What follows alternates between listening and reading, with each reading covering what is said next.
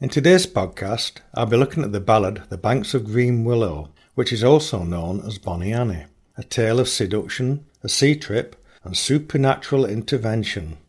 We'll look at its known printing history and visit some of the tunes associated with the ballad. Oh, it's of a sea captain lived near the seaside, oh. He's courted a lady till she prove with child, oh.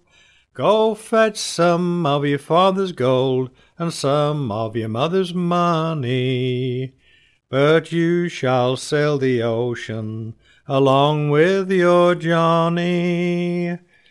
She had not been a sailing scarce six weeks, not so many, before she wanted women's help but could not get any. The tune and words were collected by the Hammond brothers in 1906 from Henry Way of Dorset. The earliest sets of words tell us that Bonnie Annie, whose parents are wealthy, has a lover who gets her pregnant and encourages her to rob her parents and run away with them to Ireland. When the ship is out at sea, it refuses to steer. The sailors think there's a criminal on board, and lots are cast to find the guilty person. The lot falls on Annie. She feels guilty about robbing her family and accepts that she is to blame for the ship's behaviour. In most of the later versions of this ballad, it is the imminent childbirth that creates the problems. She calls out for a woman's hand to help her with the birth. Her lover volunteers to help but is dismissed, and the lady asks to be thrown overboard. The lover makes a coffin to house her body, sometimes with the help of the ship's crew. This very popular song has a somewhat vague history, with little indication as to its origin. The earliest collection in which the ballad appears is George Kinloch's Ancient Scottish Ballads of 1827, under the title of Bonnie Annie. The tune was not collected. I've not been able to find any broadside versions of the song under any name variation. There is no discernible record of the tunes for the ballad as it was sung in the 18th century. The emphasis of the collectors at that time was based on the ballad words, which were seen as pure rural poetry, and the singing aspect of the ballad was ignored. The rise of the folk song collector of the late 19th and early 20th century brought to light the plentiful examples of the old songs and ballads, both words and tunes. In the early 1900s, the song collector Gavin Greig was sent a tune linking into the early Bonnie Annie version. The song was collected in Glasgow from Mr. James Matthew Brown, who said that he had learnt the tune from an English source, possibly near Nantwich. He only remembered two verses.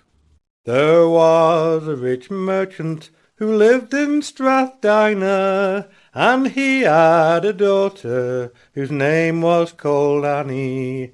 And hey, she sang Johnny, oh, she sang Johnny, will ye gang and leave me alone here to mourn?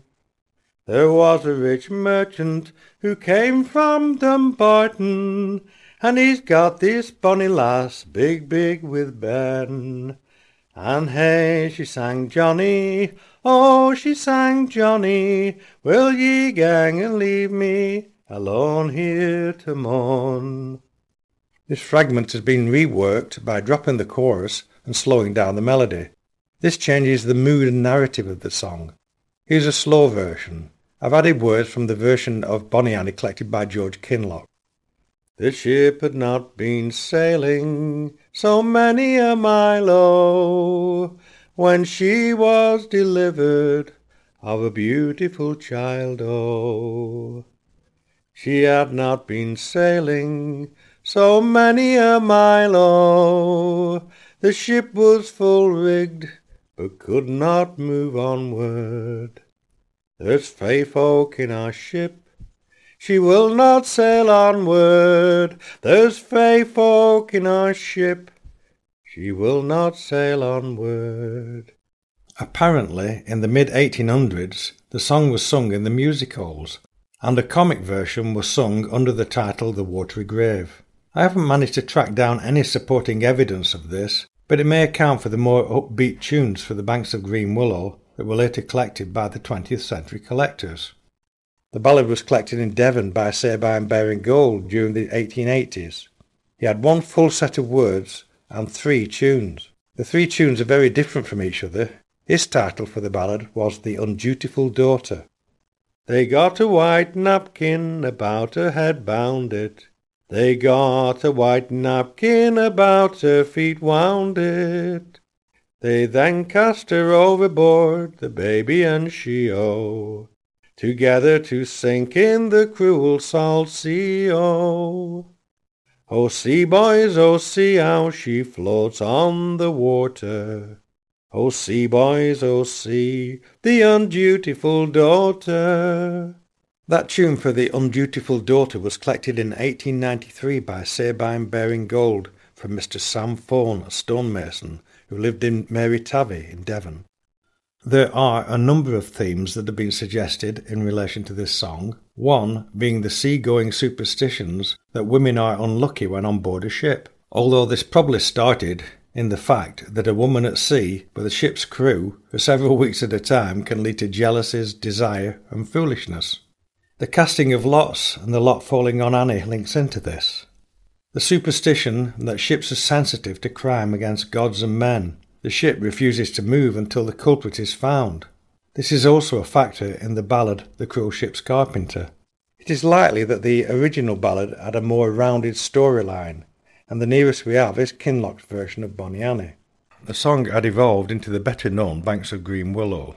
It followed the basic framework of Bonnie Annie, but is less detailed. Its words had reduced down to a very basic storyline, and the name of the poor girl is lost. In some versions they try to return to land, but the ship won't respond. In others she's thrown overboard. Her body is washed up on the banks of Green Willow. As the collecting process increased under the enthusiasm of the Folksong Society, a large number of examples of the song The Banks of Green Willow were found throughout the southern England. George Butterworth was so taken with two tunes of The Banks of Green Willow he collected in Sussex that he wrote an orchestral piece based on those tunes, together with the tune for the Green Bushes. Cecil Sharp and other folk song collectors took down a large sample of this fairly simple tune, and it's worth studying the way in which the tune can be found in numerous variations. If you go to the EFDSS Full English site, there are plenty of examples of the song in original manuscript form.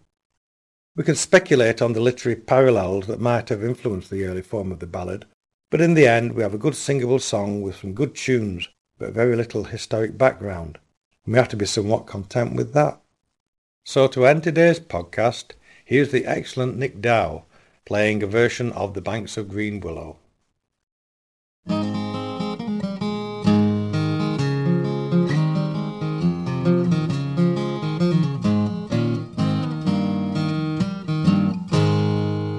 Well, it's off the sea captain, living by the seaside, oh, he courted a pretty maid you got her with child, oh, go get some of your father's gold, some of your mother's money.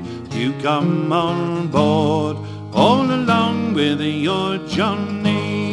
She got some of her father's gold, some of her mother's money. She came on board along with her Johnny.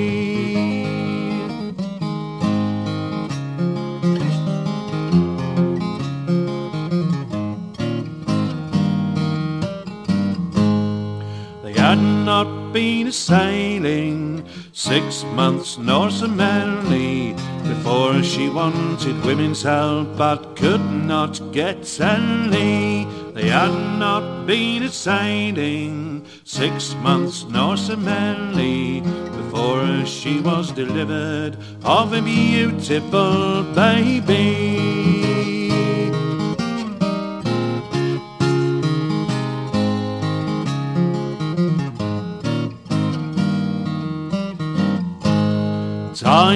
Napkin round my head, go tie it soft and easy.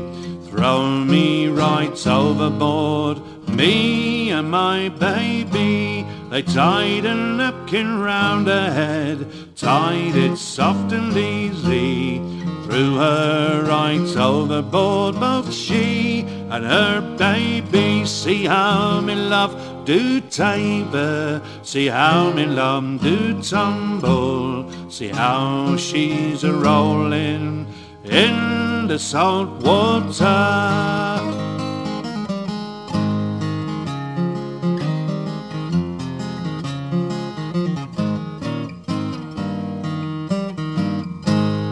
Bring me a longboat to row my love back again, to row my love back. Both she and her baby, my love, shall have a coffin, and the coffin shall shine yellow. She will be buried on the banks of green willow. Toll the bells mournfully for my dear Polly. She was buried for the sake of her money.